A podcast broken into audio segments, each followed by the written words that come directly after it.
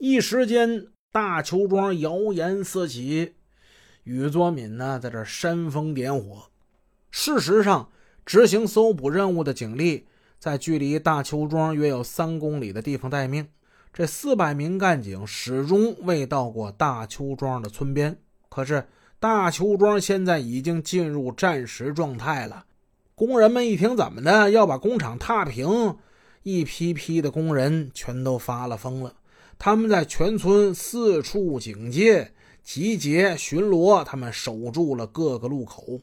成吨的螺纹钢被结成了一根一根一米多长的警棍，发给了所有工人作为武器。每个工人人手一个啊，汽车呀、拖拉机呀、马车呀，装满汽油的油罐车，把所有路口全给堵住了，形成路障。偌大一个大邱庄，交通被完全断绝，来往人员遭到非法搜查。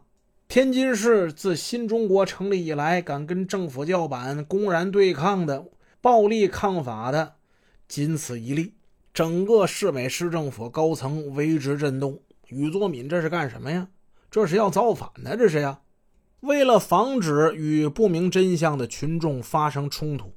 天津市公安局十七日下了决定，只留下三十名干警继续待机执行任务，其余干警迅速返回天津市，当日就回来。这一决定呢，当晚就电话告知了宇作敏，还有大邱庄的党组成员啊，我们已经把人撤下来了。然而第二天上午，宇作敏呢却召开了全村大会。继续造谣，继续煽动，同志们，我把现在的情况跟大家说一下啊，你们心里得得清楚发生什么事儿了，是不是？现在天津市市里头啊，在大邱庄不同方位已经布置了一千多部队了，不光是这个啊，不光是这个，我派的人已经侦察敌情回来了，他们还搬来大炮了。好家伙，大炮、小炮、催泪弹，还有那德国大狼狗啊，就在村口呢。宇作敏的儿子也跟着他爸一起煽风点火。乡亲们，人家把炮都拉来了，这是要干什么？这这不用说了吧？啊，那炮一响，咱不都上了天了吗？说是要到村里头，呃，来来搜查。我怀疑这这这不是来破案来了，这这就是要杀人呐！啊，这是就就要把工厂铲平啊！不明真相的群众们一个个听了以后，群情激愤。很快，宇作敏就下达了指令，要保卫总公司，保卫大邱庄，对非法行动要寸步不让。最后，宇作敏宣布了全村放假一个月，工资照发。这次大会之后，整个大邱庄陷入一片混乱之中，工厂全部停工，学校全部停课。一些人手持斧头、剪子、菜刀、粪叉子，他们聚集在街头，情绪激烈。前文咱们讲了，警方的人呢撤出去了，但市里很多领导此时还在大邱庄，他们不是不想走，是被宇作敏给扣下了。这些村民冲进会议室，质问、围攻、谩骂市局、县局有关领导同志。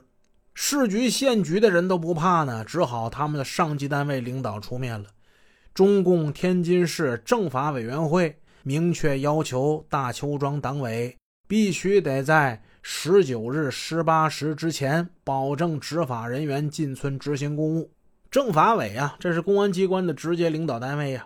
在这种情况之下，宇作敏呢还一直拖延到当日十七时。这才勉强同意二十名执法人员进村张贴通缉布告和对通缉犯的住所进行搜查。